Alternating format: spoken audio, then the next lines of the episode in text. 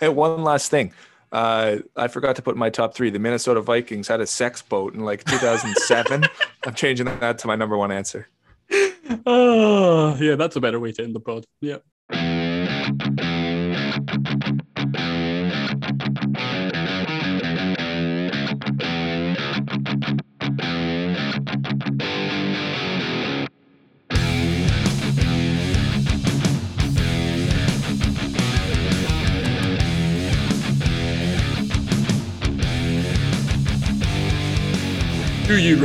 Do you remember the 21st night of September? And welcome to the All Our Things podcast, the uninformed, equally opinionated gander into the sporting world. As always, my name is Alistair Kirk, and this week I am joined by only one of my fantastic co-hosts. He is banned from Manitoba. It's Jeremy Curro. Oi, oi. How we doing, Ali? We're very well. I've done this intro twice, and I still managed to butcher it on the second attempt. So Well done to me, ladies and gentlemen. It's wonderful to have you with us for yet another episode of the All Our Teams podcast. We're back coming to you almost on a weekly basis after a month off. So that is exciting. Our esteemed colleague, producer, co-host, and sometimes the angriest man on this podcast, Mr. Jack Green. He's not with us this week, sadly, but he will be back. Hopefully next week, because we do love it when he's on the podcast. We do love when it is a tripod. But, ladies and gentlemen, you are stuck with myself and the wonderful Jeremy Curro this week as we take a look at our teams, at sports. We do some quick-fire questions before we round it off with top threes, and there might be a quiz question or two in there. But, Mr. Jeremy Curro, it's wonderful to see you. How are things on the other side of the pond, as we like to call it? Things are picking up. College ball's just started. NFL starts in a couple of weeks. We've got baseball on. Hockey's not too far off. Just picked up the new Madden. Not bad. Fantastic. That is good. And in even better news, Jeremy, I can inform you that a brand new fishing trawler game has been released on the PS4, and it's based in Nova Scotia. So, friend of the show, Jake, will probably know the cities. For sure. Yeah, it's for the listeners who have no idea what I'm talking about. I am addicted to a game in which I am a fishing trawling captain in Norway. I ignore my wife on a regular basis to play this game, and a new one's been released in Canada, and I'm beyond excited. Well, that's it. Probably divorced by December, so well done me. But yes, Mr. Curro, sports are coming back at a rate of knots, especially in North America. We've already got the old soccer ball season over here, which has been great. So how are things with your teams? How are things with USC? Is it going well? Well, USC, they play their first game this week, so we'll see about that, right. As does Ohio State, a few other teams. However, a team that one of our listeners started supporting, the Nebraska Cornhuskers. Yes. Cornhuskers, sorry. Yes. They were big favorites over Illinois last weekend. Okay. And they got killed. So brilliant. Off to a great start there. That is fantastic. Now, I think it's friend of the show, Bruce. Am I right in saying? Yeah, exactly. My good buddy, Bruce. So Bruce, not off to a great start, but that can turn around quickly. Yeah. They have a nutcase coach, and those things tend to work well in college. So, could you maybe elaborate on him being a nutcase? Is he just just an eccentric? Okay, I like it. Sort of guy. All right, that's good. And most of the best coaches, especially in college, seem to be. Yes, you don't have a lot of just boring guys leading teams. Yeah. Because it's like 18-year-olds you got to inspire, not like grown men who are respectful already and whatever. So you got to be a little bit wild. Very true. But I have to say, I think it's only right that in the first week of college football that the team that one of our wonderful listeners supports just butchers it completely. It wouldn't be this podcast if they had gone out and, if they'd blown the game themselves. They have to lose. So if anything, I'm proud. Well, it's them and it's Jack's sort of, B team, the Hawaii Rainbow Warriors got completely destroyed by UCLA too. So this year is not looking good, but that's not unusual for us. Yeah, my Mountaineers are this weekend, so I imagine they'll probably, lose, get chucked out of their stadium and just leave the league altogether. So, yeah. No, they'll be good because actually – something we haven't really talked about is and Oklahoma and Texas leaving the Big 12, right? One of five conferences. Yeah. And I was trying to think of an analogy for that for Europe, and it would basically be like if the two best teams in Spain, say, or the two best Italian teams, both just left and joined the Premier League, leaving sort of scraps in their league and making the best league stronger. But that's good for your team because they're in the now weaker league, so they might actually win it. This is good news. I was going to say, could you actually compare it to the whole European Super League sort of debacle, or is it a little different because they are joining a league that's already sort of, it's already well known and you know what I'm trying to say. Yeah, it's not all the best teams from each of the conferences, making one new one. It's just the two best by far from one of the five joining the one that's already the most powerful, if that makes sense. Yeah, no, absolutely. So yeah, I think your analogy was exactly that. Yeah, it's like Barcelona, Real Madrid just saying, bugger it, we'll play in the English Premier League for a bit. So that, but as you say, on the plus side, my Mountaineers, this is it. This is our moment. They could win. Oh my days! You've chosen well. Thank you once again. Well done, me. Actually, maybe I should stop supporting them, and then they will, in fact, win the whole thing. They're playing Maryland, so I probably butchered how you say. That's a good game. Maryland. That's a really good game, actually. Maryland. Yeah, Maryland. Maryland. Yeah, so that's all right. Or Maryland. Yeah. Okay. I'll try and watch that. What's that state that you hated? Missouri. Missouri, yeah. I mean, there's no A. There's no A. Just don't say it. Just don't say it. Yeah. Anyway, sorry, we're getting sidetracked already. No, we're Jeremy. Good. We need Jack here to keep us on track. He's the disciplinarian of the podcast. He is. He's the HR manager. But yes, so please do continue. Yeah, no, other than that, my Jets are terrible. The Raptors aren't going to be good. The Leafs, who knows? So let's move on to yours. Okay. Well, in surprising news, and not really fit for all our teams, my beloved Tottenham Hotspur are somehow quite a good football team this year. We are currently top of the English Premier League. Now we've only played 3 games, but we've won all 3, and we sit nice and pretty at the top of the league now. What is quite funny, Jeremy, is that, as many of our listeners will know, is Tottenham have been criticised in the past for sort of playing quite boring football, especially under Mourinho, was taking a 1-0 lead and then kind of not doing anything with it. Well, we've won all 3 games 1-0. We are sitting at the top of the English Premier League with a goal difference of +3, having scored 3 and conceded none, which on paper sounds and looks utterly horrendous, and yet it's been so efficient so far. So I, for one, am incredibly happy. Harry Kane, as we mentioned on the podcast previous, there was talks of whether, he wanted to leave, and he was trying to negotiate a move to Manchester City. He has a 6-year contract with Spurs. However, it was signed with a gentleman's agreement with Daniel Levy, the head coach, not the Canadian actor. I have to say, the chairman of Tottenham, even not the head coach, the chairman, Daniel Levy. I have to say, Jeremy, not really too sure this sort of notion of an athlete having a gentleman's agreement with somebody who's solely in the gig to make money and ensure that the team is as successful as they can be. So I'm not really too sure what Harry Kane was thinking there.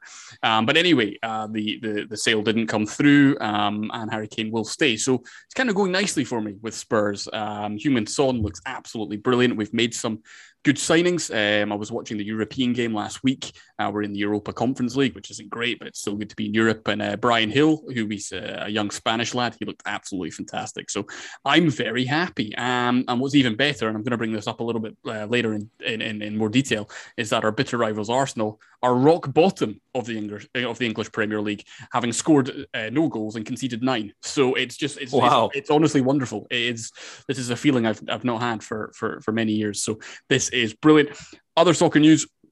I was at the Edinburgh City game up in North Edinburgh, an area called Pilton, just last Friday, so only a few days ago, and it was just great to be back at football. Only about 350, 400 people there.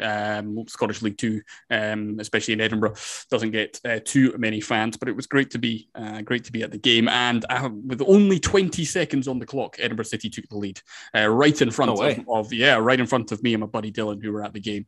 It was brilliant. It was quite funny. We scored.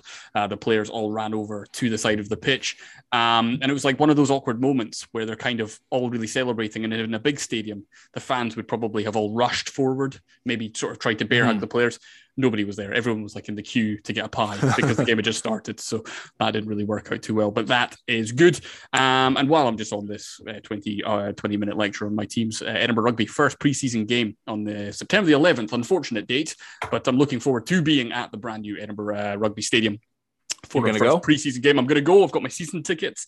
I'm going to go. My wife is heavily pregnant and expecting her first child, but I live 2 minutes from the stadium, so I'm going to try and rush along. And if needs be, I can dash out and be the hero as I James Bond it to the hospital. But yeah, I'm looking forward to it, Jeremy. The Pro 14 is no more. It's not even the Pro 16. It's now known as the United Rugby Championship as the four South African teams come in. So it's all brand new, and I'm very, very, very excited. Finally, it feels like life's going back to normal here. COVID rates are through the roof, but let's not worry about that. Let's just hope that I will be sitting in Edinburgh Rugby's new stadium. So yes, things are good with my teams. It's lovely. Nice. It's a lovely feeling.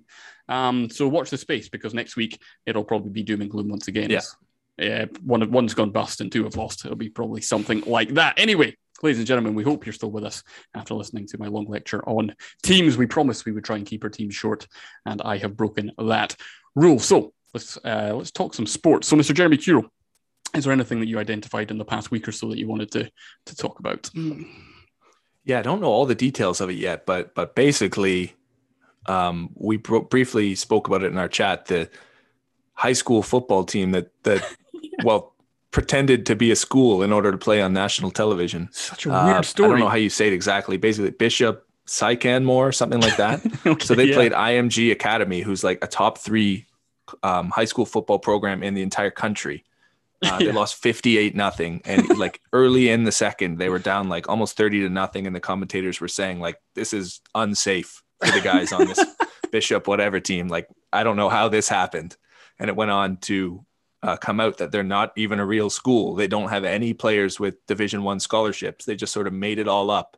And somehow ESPN, the biggest sports network in North America, bought it, put it on TV. It turned out they'd played like less than a week before, losing to like not even a good team. Yeah, the whole thing's just a disaster all around it, and very strange. Such a weird story. So obviously, as you're saying, kind of limited details on it, but I mean, are they a school? You know, are they actually, you know, is it a high school that just didn't really have a high school program, that they just got a bunch of guys together and lied on paperwork? Or is it just like, I don't know, a bunch of guys that work at like a real school, or it's like an online community or something, maybe, or you take online classes, but like they lied about the quality of their players, saying they had scholarships. And that's, like I said, it's dangerous for sure, right? It's a violent sport. If you're putting guys out who have no business playing against the top guys in the whole country. They're lucky it wasn't worse than it was. It could have been a complete disaster.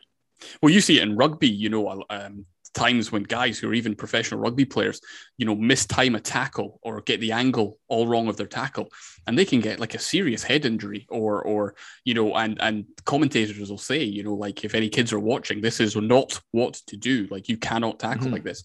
So if you've got a bunch of guys who haven't done proper training, don't really know what they're doing, going against guys who do, I mean, yeah, you could get a guy that gets absolutely buckled beyond belief because he goes in for a tackle and, you know, gets a severe head injury or neck injury through like poor techniques. So, but it's just insane. I mean, like, ESPN have kind of become an easy target. They're kind of the butt of everyone's jokes, but what due diligence do they do in that company? I mean, that's just, I mean, I know they have that, is it the Ocho or the Ocho like channel where they show like random sports once a year, like Joey Hot Dog and stuff like that, and or people thought whatever that game is where you throw like bag of sand and ball and cornhole. Cornhole. Like the Cornhole World Championships and stuff like that. So like, you know, I imagine they've done more due diligence on those than they appear to have done on this game. It's insane. But yeah, for our listeners, please look it up. Just Google ESPN high school game and it will be the top search one, because it's gone viral, definitely in North America. But it is a very odd situation. Have you seen any clips from the game? Is it available? I mean, have ESPN just tried to already deleted the tapes to pretend it didn't happen? Yeah, I just saw them online, like on Twitter, Instagram, or whatever. Just clips of people who had filmed the broadcast, and it was just like shocking. So I kind of feel for the announcers also, because it kind of puts them in a really awkward position where like they must start to realize that this is not normal, something's going on here, and like it kind of puts their professional merit on the line a little bit. So for sure, and these aren't fast games. It's not like they're out of there in like an hour. These games are, you know, multiple hours long, where they just had to sort of bullshit their way through it anyway. So Yeah, very strange. Oh, I know. It could have happened to a nicer organization than ESPN, but I do feel for the I do feel for the announcers who are just doing their job here and there. But you know, that is a bizarre situation, and yeah, I'm sure somebody somewhere will have been disciplined. Anything else on that, Jeremy, or shall I change the subject completely? Go for it. All right, I just want to keep on the soccer, as you would like to call it, Jeremy, the soccer bandwagon. And it's just really, it's all about Edinburgh, as it always is in my life. It's all about the wonderful city of Edinburgh that I live in, because in the Scottish Premiership, after four games, it's not the Old Firm at the top. It's not the Old Firm. Who cares about the Old Firm? Sorry, friend of the show, Danny.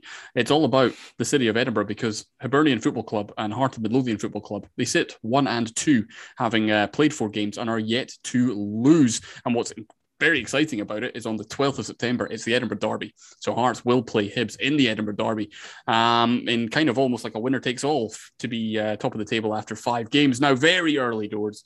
Let's be honest, I highly doubt either Hearts or Hibs are going to win the league, and one of the Old Firm will saunter away with it. But it is great to start the season and it seemed a little bit competitive. We had Dundee United beating Rangers. We've had Celtic losing to Hearts. Celtic currently sits 6th in the league. Rangers are, I think, 4th. And it's just nice. You know, how often do we say in this podcast, Jeremy, to you that it's just the cups for every other team? You know, it's why St. Johnstone, what they did last year, it's why I went on my 45-minute seminar about how great St. Johnstone were. Things are starting to go slightly wrong at that club, unfortunately. They've lost key players and they're not doing great in the league to start it off.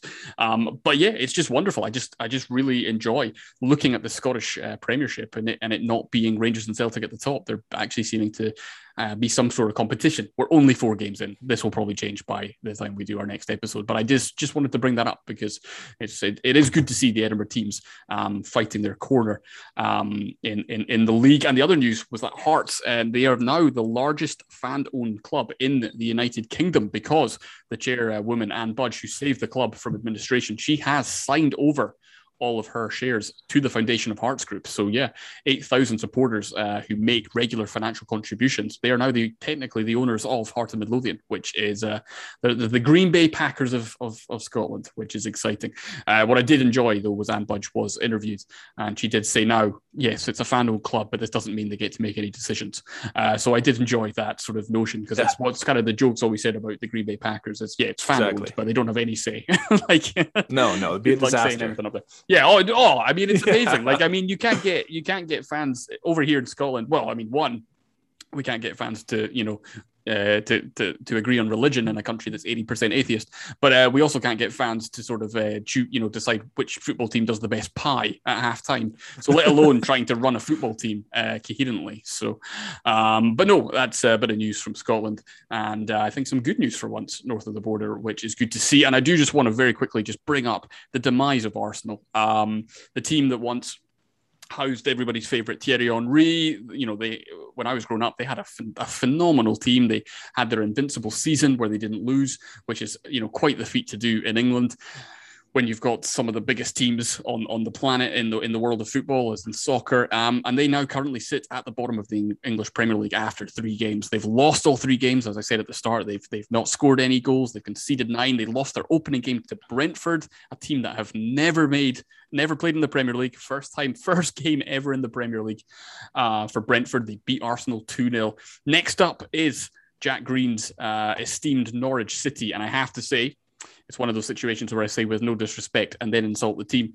If Arsenal do lose to Norwich, Jeremy, that will be it for Mikel Arteta. There is just no way that Arsenal can lose to Norwich. I believe it's at the Emirates as well, so home game for Arsenal. So if they lose to Jack Green's Norwich, that will be the end of, not killed, just fired, but the end of Mikel Arteta at Arsenal. But it's just incredible just to see a team. I mean, they really have just continued to drop off as a team. And of course, Jeremy, this is a team that signed up for the European Super League, and they are now bottom of the English Premier League, below Norwich, below Wolves, below everybody else. And it shows you the insult of that league. But if my wife hears me say the word Super League one more time, she is going to go ballistic. So we won't get back onto that. But I wanted to ask you a question, which is kind of, do you have sort of can you think of like a North American team that has gone downhill, you know, that at such a rate of knots that one minute they're one of the best teams in North America and everybody is buying their jerseys and what a wonderful team. And the next minute you're thinking to yourself, Jesus, what is the point in this team? As the podcast did ask, another podcast did ask last week, because obviously it's slightly different. The Milwaukee Bucks in 2013 were by far the worst team in North America in any sports. And they're now, of course, world champs, as they'd like to say. But yeah, I don't know, is there anything, any that stand to mind? Yeah, well, I mean, that actually happens a lot here, just the way our sports work. You know, you lose one guy in the NBA and you can go from, like, think about Cleveland. Yeah. As soon as they lost LeBron, nobody's even said their name unless they're making fun of them once since. Yeah. Like, as a team in general, the Raiders, they were in the Super Bowl in 02 or 03 against Tampa. And I know it was a long time ago. I didn't even know that. Yeah, and they were good. Yeah. They were great for a long time, like one of the most prestigious teams in the league. And they've been a laughing stock for nearly 20 years now, just because of poor management, basically. Yeah. So, yeah, in terms of long term, the Raiders for sure. But yeah, that happens a lot every year. It happens in the NBA and the NFL mostly, because if you're an awesome team with a pretty good team with an awesome quarterback, all of a sudden you lose him. You could be horrible. You could be atrocious. We'll see what happens with the Saints this year, having just lost Drew Brees. Yeah, and it's interesting because, Arsenal, it's not like they lost a ton of really key players. They still got the same guys that they had last season. It's just been, I don't know, it's just been a continual capitulation in North London for them. I don't know if you know this, but they're owned by Stan Kroenke, who owns the Chargers. Who owns he owns some of the Colorado teams in other sports. I think he owns the Avalanche, and he possibly owns the Colorado MLS. He definitely owns some teams here. Yeah, definitely. So I bet everyone is blaming him. But anyway, watch the space. As a Spurs fan, I'm not going to lie, a lot of Schadenfreude for me, because they have fairly enjoyed our shitness for many years, so it's nice for roles to reverse. And in other news, Lionel Messi signed for PSG and Cristiano Ronaldo signed for Manchester United, so just there you go. That's something. What a weird summer. There we go. Maybe we'll deep dive into that when Jack's back next week. Jeremy, as for yourself, anything else you maybe saw you'd like to bring to our attention? No, I think that's pretty much it for me. I just want to comment that I couldn't agree more with something you said, which was if you lose to Norwich ever really, you should be gone. You should, your team should liquidized.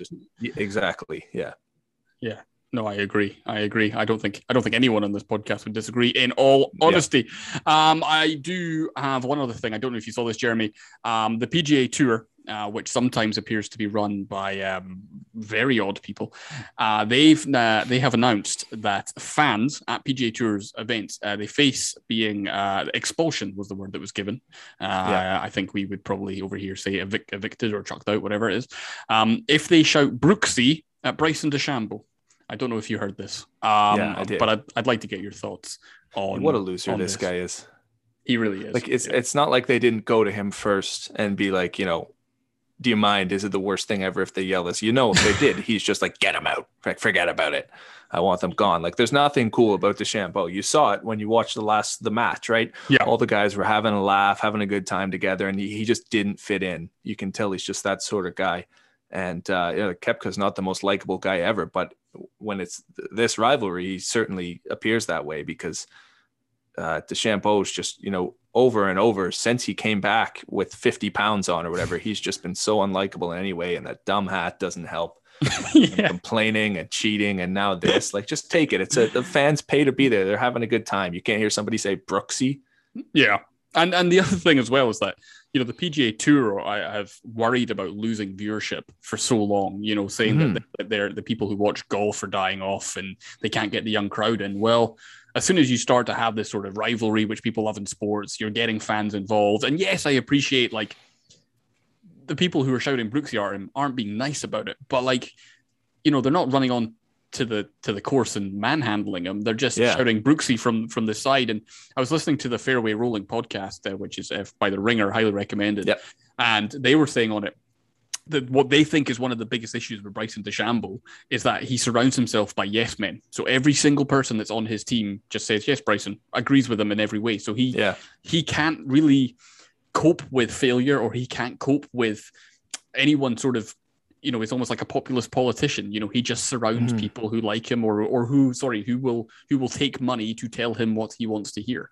And it's obviously working against him because he's not really being successful in golf. And now we've got to a situation where, yeah, fans could face getting chucked out of an event purely for calling him Brooksy. Other golfers have, you know, responded and kind of said, like, James Han came out with a funny one where he basically just named like another 4 Asian golfers and was like, if you call me that name, you're out, you know, something like that. So, I saw that. That was good. Yeah. He was really good in that one. Yeah, by the way, he's having a little bit of fun with it. Yeah, right? Exactly. I didn't realize James Han was 39, by the way, way older than I thought. So that was a surprise to me. I took that one as I take a sip of juice. But yeah, so no, we will see what happens. But yeah, ladies and gentlemen, for context, yeah, Bryson DeChambeau, Brooks Koepka, they have a rivalry. And yeah, fans at the BMW Championship last weekend started shouting Brooksy at Bryson DeChambeau whenever he was walking past. And I'm pretty sure DeChambeau actually got into a swearing match with a fan at the end of the So good going there. Right, Mr. Curro, that was lovely to talk a little bit of sports. So shall we do some quick fire questions? Yeah. All right. You want me to go first? Please do. Sure. Okay. Where are we going to start? Let's see. I had one about Ronaldo, but I think we'll wait for next week for Jack to be back on that. Okay. So if the NBA were 3-on-3 with only 3 bench spots, who would be the best team in the league? That's a great question. I love this one. That is really good. So 3-on-3 with 3 bench spots. Yeah, I still think the Nets, to be honest with you, because they've just got such a deep roster. I mean, a lot of people might think the Lakers, but Jesus, I mean that's Rajon Rondo's just gone back to them. They really are bringing the sort of mid-2010s back for a little cameo, which is exciting. Yeah, no, it's a boring answer, but yeah, I guess Brooklyn Nets probably. I'd like to think, you know, because like if you think about it, Milwaukee, you know, their bench isn't strong. You know, there's not a strong bench, and so like yeah, who are you thinking? Who are you taking there? 3-on-3. Yeah. I mean, the obvious 2 answers are the Nets and the Lakers. The Nets are probably better set up to win in that sort of game.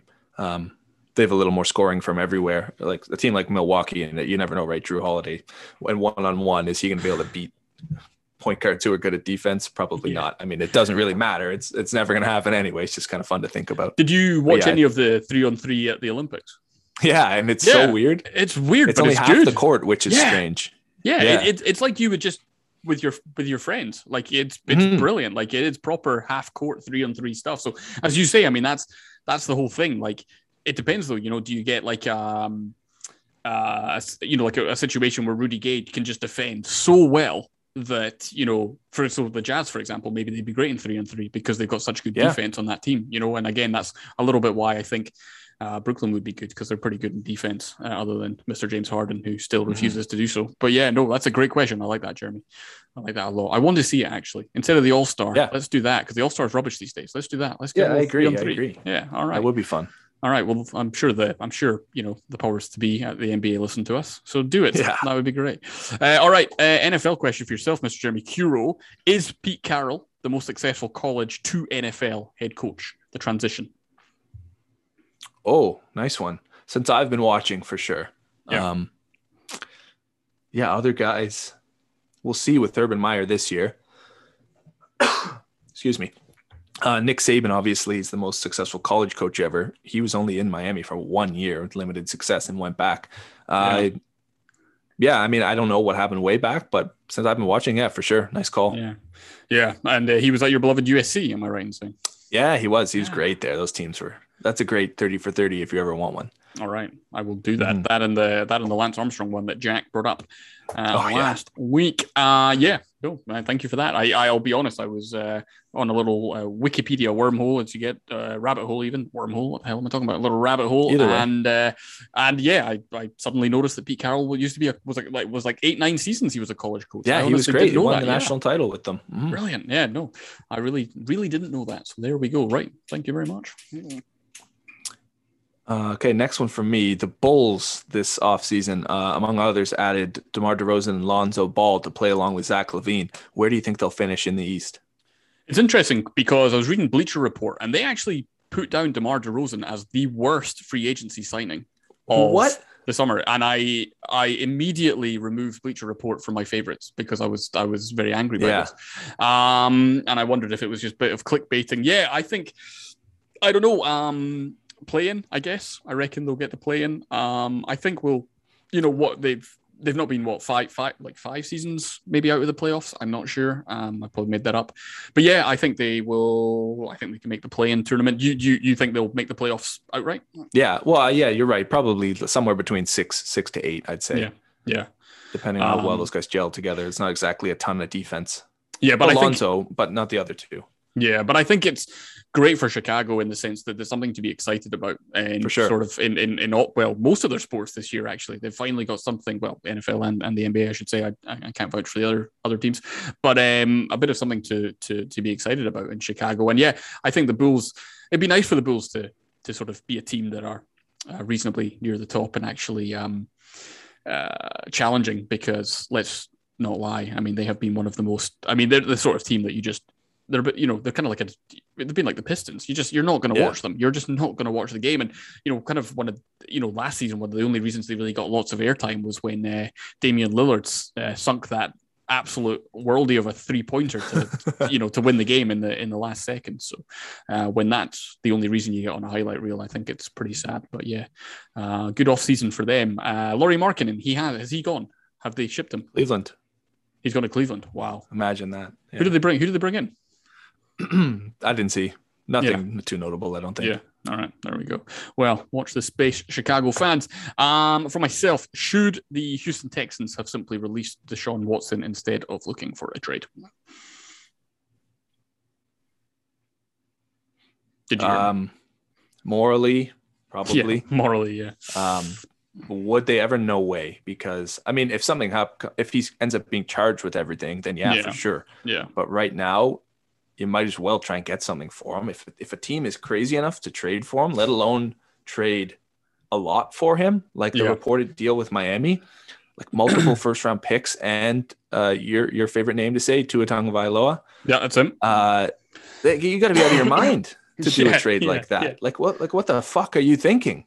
It's apparently the owner that wants him. And then I read someone went like, shocker, billionaire wants to bring in potential rapist as like, fuck. I know, but when I laugh nervously, because it's such an awful situation. And I mean, he is innocent until found guilty, but it doesn't look good for him. And I think from my point of view, the reason I asked the question is just kind of like, one minute we've got the Texans saying, in no uncertain terms, are we trading Deshaun Watson? Yeah. And then suddenly it's like, literally anybody take him. And it just, it just doesn't look good. It just doesn't look good by an organization that is already not a good organization or is always in the news for the wrong reasons. So it's a difficult one. I'm not trying to make light of the situation, and it's a lot more serious than just, a game of football, but it just, I just wondered what your thoughts were, because it just seemed like peak Texans, but I guess maybe lots of other teams would have done the same. So. Yeah. I guess you want to wait to see the verdict, but like we both said, if the verdict comes back and he's guilty, fuck him, like chuck him. Well, he's going to prison. So obviously he's released. Yeah. But, if a team's willing to give them anything, I would be shipping him out of town immediately. Peanut butter sandwich, whatever, I'll take it. Yeah, absolutely. It's not really comparable, but a friend of the show, Danny, we should bring up that in our Dynasty League, he traded for Cam Newton 3 days before Cam Newton was released by the New England Patriots. So that was great. He's going to go somewhere else anyway, so it's not like that's just the worst trade. He could jump on with the team and be their starter midway through the season. So don't lose hope, Danny. No, not at all. Not at all. Certainly done more than I've done with my dynasty team, because I don't even know who's on it. So good on me. Mr. Curro, do you have any other questions? Yeah. It's official that Ben Simmons has told the 76ers that he has no plans to return. He apparently wants to play for a California team. So my question to you is, what team would be his best fit? Fucking hell, California team. Really? Yeah. Yeah, exactly. Oh, really? Yeah. That's. I don't want to go to Cleveland or Detroit. I'd love to go to California. Yeah. So let's put it this way: I had a pretty bad playoffs, so I'm thinking the Sun. That will help me. Yeah. Well, can the Lakers? I mean, can they bring anyone else in? Take the Lakers off the table now. Like he'd love to go there, right? He's a clutch guy. Yeah. Clutch sports, not a clutch player. He's certainly not that. Not at all. The agency. I want to see him go to the Sacramento Kings because there you go. That's the answer. Yeah, that's the answer. I want to see him go there. You know, he'll be the star of the team. They really are not a good team. I mean, they haven't been in the playoffs for like a decade, if not more. That's another team like Arsenal. Yeah, they were good. True. Yeah, and again, it's actually they might be the best comparison to Arsenal because a bit like Arsenal, it's just little decisions that the Sacramento Kings have made that has just over time accumulated into them just really imploding. Yeah, absolutely. So there we go.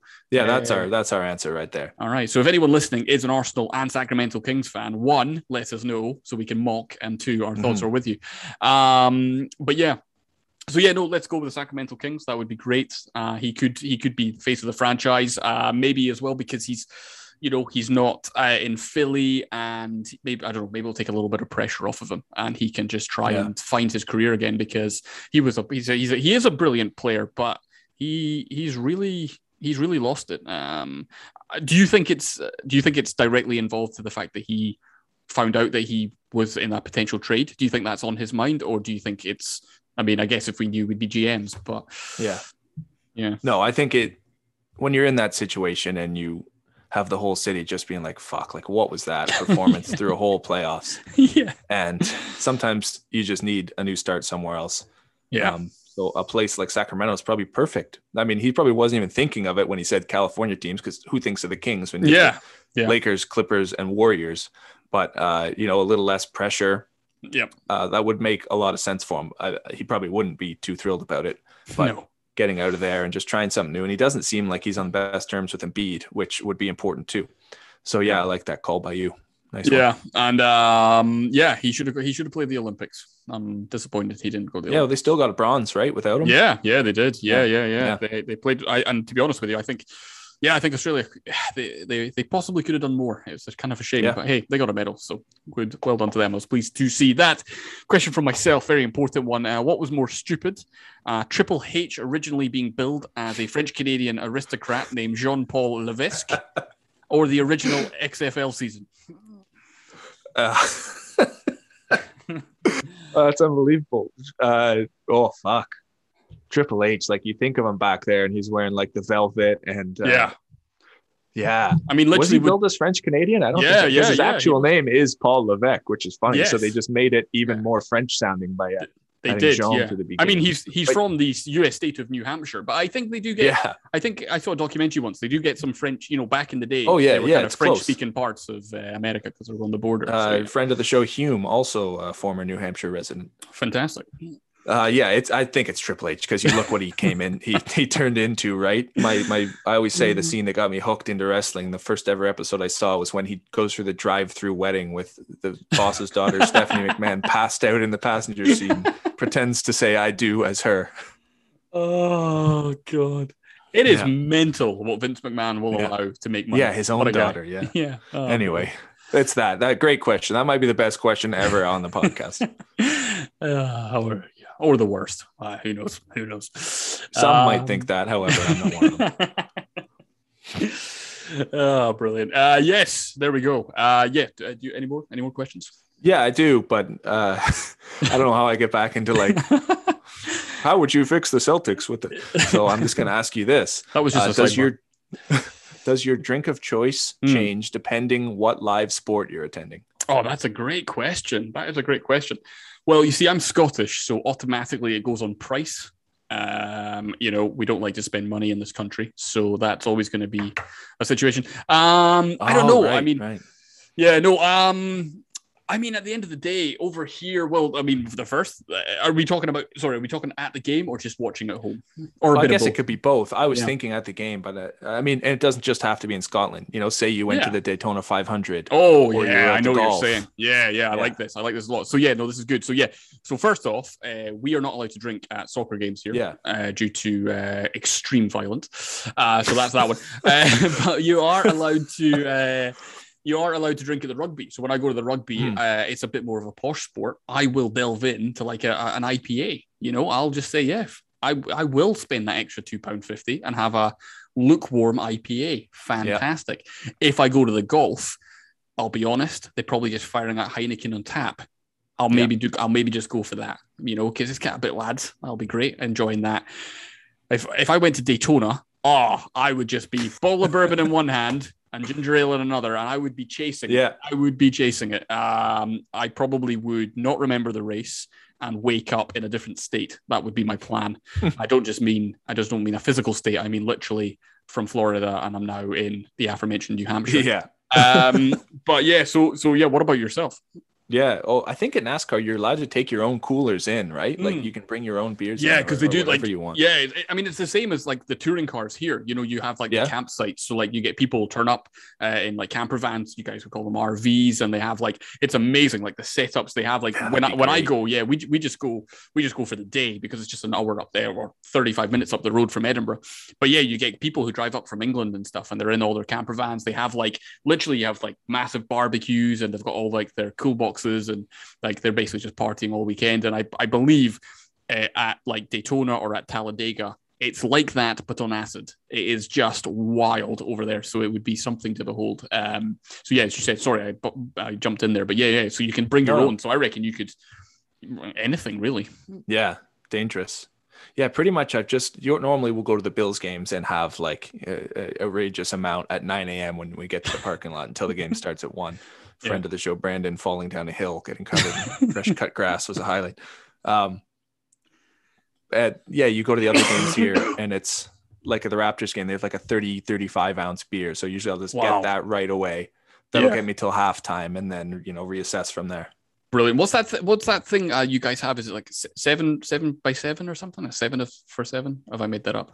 Oh, 7 and 7. Yeah. 7 and 7. A drink. Yeah. I don't know exactly what it is, but I think it's more of an American thing. Ah, okay. My apologies. Yeah. My apologies. There we go. No, you're good. I heard it once on YouTube and I didn't know what it was. It's brilliant. That's a great question. God, I love drinking at sports. That is good. Question for myself. I honestly think I might have asked this before in a quick fire question, so apologies. But who was the bigger bust? Was it Ryan Leaf or Anthony Bennett? I would say Anthony Bennett.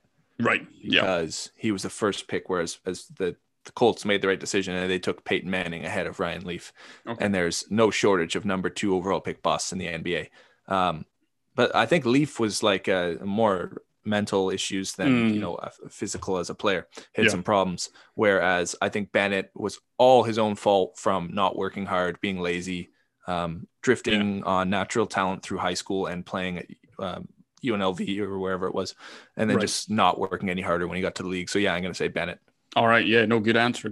Yeah, no, I do. I think Ryan Leaf did eventually end up sort of, but I don't think you asked that before. So I know. Did I not? Yeah. No, yeah. Good. But I think now he's around, he's doing pretty well. So that's good. Oh, we're pleased to hear that. Yeah. That's what we want to hear. Jeremy. Okay. One last NBA question for you. Love it. Where do you rank Kawhi Leonard and Paul George among the top duos in the NBA? Oh, God. Great questions by you, Jeremy. I'm loving these. I don't know if I'm doing them any justice. So who are we looking at? We're looking at LeBron and AD. We're looking at Booker and Paul or Chris Paul. Yeah, we're looking at KD and Kyrie. Or KD and Harden. Or KD, or even Blake Griffin at this point, because he seems to... Spencer Dinwiddie and... No. Yeah, I love it.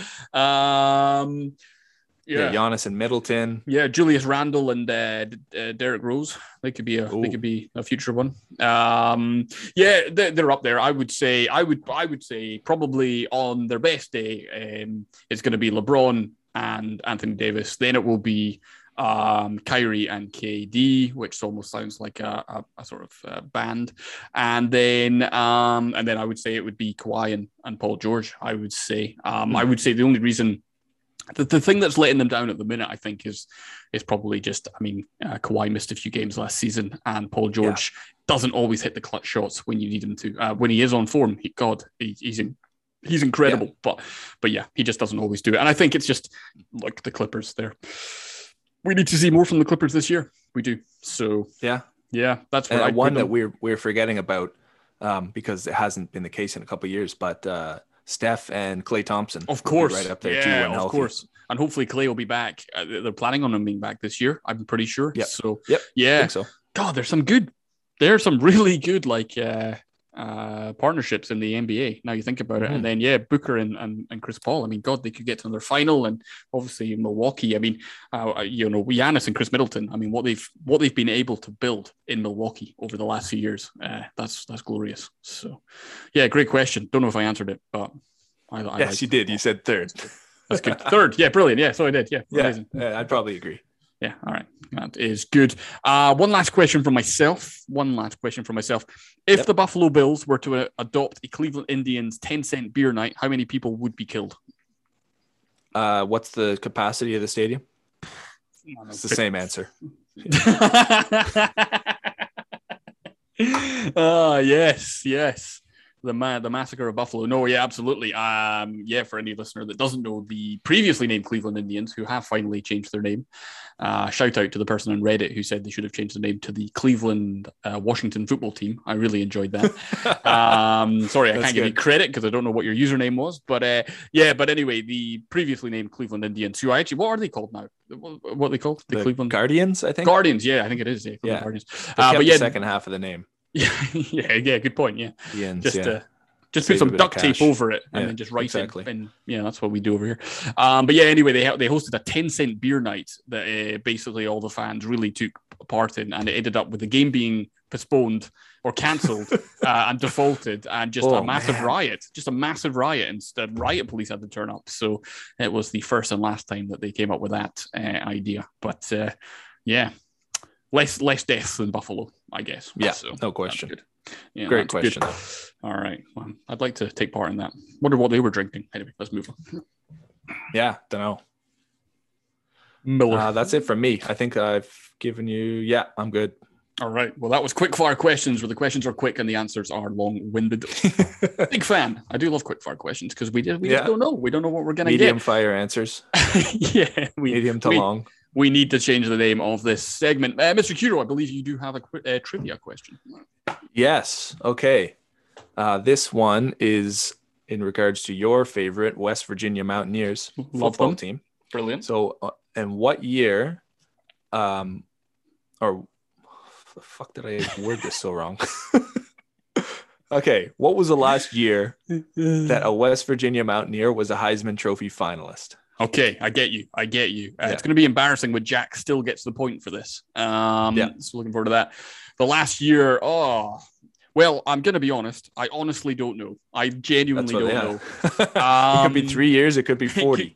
It could be never. Here's a hint. It's neither of those, but it is somewhere in between. All right. I'm going to go with 80s or 90s. Let's go with 1994, the year O.J. Simpson murdered. Allegedly. 1989. 1989. Wow. Good year. Major Harris was the quarterback at the time. Wow. He finished third. So I should follow up by just sort of saying, is it kind of surprising that the Mountaineers have had a Heisman Trophy winner at all? Or no. So should they come from any school? Should I be embarrassed that it's been 32 years? No, there's probably some schools that are way longer. And the jersey that I sent you was Steve Slayton, the running back. He played from 04 to 06. I thought he might have been a Heisman finalist, which is where I came up with this idea. Yeah. But they only showed the top three. So he may have been four or five, but according to my list, it was 1989. Yeah. And thank you again for sending that question. Love it. Yes. Yeah, no worries. Who won the Heisman Trophy in 1968? Was it O.J. Simpson? Oh, yeah. Yeah! What a man. My wife and I have we watched The People versus OJ on Netflix. Incredible. Like such a good show. That. It was so, I highly recommend it. Any listener who's not seen it, it was originally on FX in the States back in the day. And yeah, it's highly worth a watch. So very informative and an eye opener, especially when being that I was like 6 or 7 when it happened and lived in Scotland, so it wasn't a thing over here. So there we go. I've got a question for you, a trivia question. We'll see if Jack can win this one as well. The MetLife Stadium is the largest non-college stadium in the US, but how many stadiums come above it on the capacity list? Again, word is slightly weird, but there we go. No, I see what you mean. So all of the stadiums above it are college stadiums. They're all college stadiums. So there's X amount are college stadiums. Michigan, Penn State, Ohio State. All those Big Ten schools. Yeah, and this, and the reason I bring this up is because our listeners from Europe or Australia are going to be stunned by this answer. The fact that this amount of college teams have larger stadiums than the New York Jets / Giants. Do you have the capacity for the Jets stadium? I don't. I can get it for you. No big deal. It's probably about 70-something. I think it was 60-something. 2 seconds. No, I lied. It's 82,500. 82? Holy shit. Yeah, there we go. I really underestimated that. So there's a couple colleges that are over 100,000. The ones I mentioned before. Probably some others. I'm going to say 16. Oh, so close. It's 14. 1-4. 14. Yeah. I'm going to give you the point. That is quite something. That is staggering. 14 stadiums. Should we see how many of them I can guess? Do you have them there? Yep. Don't worry about it if they're not. Yeah, I'll get them. List of largest stadiums in... It'd be like Jack can either edit this or just put this on the podcast. It'd be brilliant. Yeah. One of my favorite things is where people say out loud what they're typing. Yeah. Especially when it's their password. Yeah, exactly. I love T27. Right. Okay. When you're ready. You got them? Okay. So the yeah, go. Oh, hang on a minute. I lied to you. It's 15. It's 15. Okay. So it's one off. Yeah, you're one off. Minus 1 point for you. Yeah. So I lose the point that I just won. Yeah exactly. Okay. I didn't win anyway. So... Michigan. Yes, that's number one. 107,601. Penn State. Yep, that's two. Beaver Stadium, terrible name. 106,000. Ohio State. Number three. 104,944. Oh, just get a few more. You get 105. Come on. Florida. Florida are 13th. The Ben Hill Griffin Stadium in Gainesville, 88. Ooh. The Rose Bowl. Yes, that's number 11. It's in Pasadena, which I think is California. Oh, actually, that's the home of Van Halen. There's a factory. Is it? Yeah. Okay, I'll just name a few off. Georgia. Yep, Georgia Bulldogs, number 10. Okay, Sanford we'll go until I get one wrong. All right, yeah, let's do it. But can I just sidebar? Can I just sidebar? Yeah. It is only 14 because one of these stadiums is in Mexico. Oh.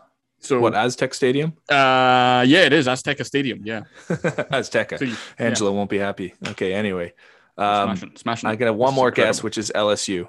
Yes, number 6, Tiger Stadium in Baton Rouge. Basically, all the SEC. Yeah. So let's guess a couple more. Texas. Yep, they're in there. Yeah, number 4. Yeah, Oklahoma. Jeremy Curro. Jeremy Curro did so well. Unfortunately. Oklahoma, it's 17. It's one below. Oh, just one outside.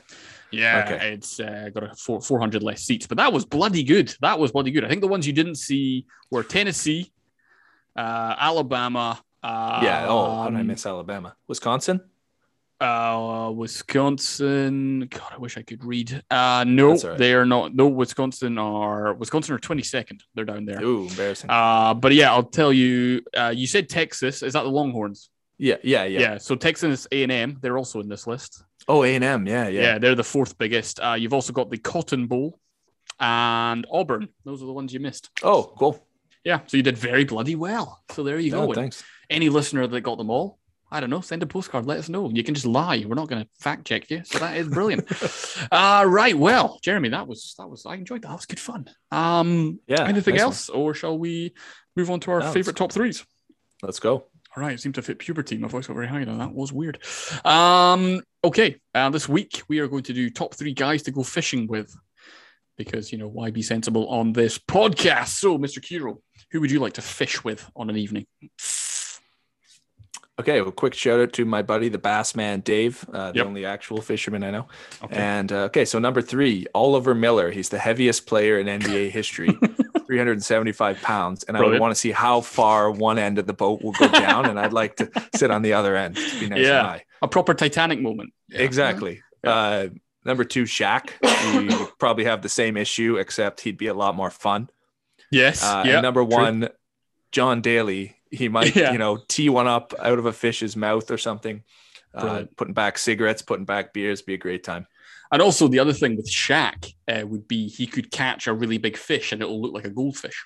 Yeah, true. So that would be good. I'd like that. Yeah, that'd be good. And that's a good top 3. For me, I've gone with the entire Buffalo Bills fan base. Just bring them all in boats, all of them. We'll go fishing. Yeah. We'll get on the brewskis. We'll do 10 cent beer night and see how many people drown within the first hour.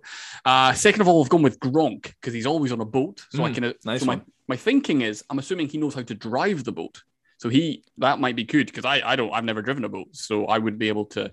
I don't know. I do only on Norwegian fishing games do I know what I'm doing. But most of all, it's a French Canadian aristocrat, Jean-Paul Levesque. Definitely would go fishing with him. New Hampshire. Is it on the sea? Probably not.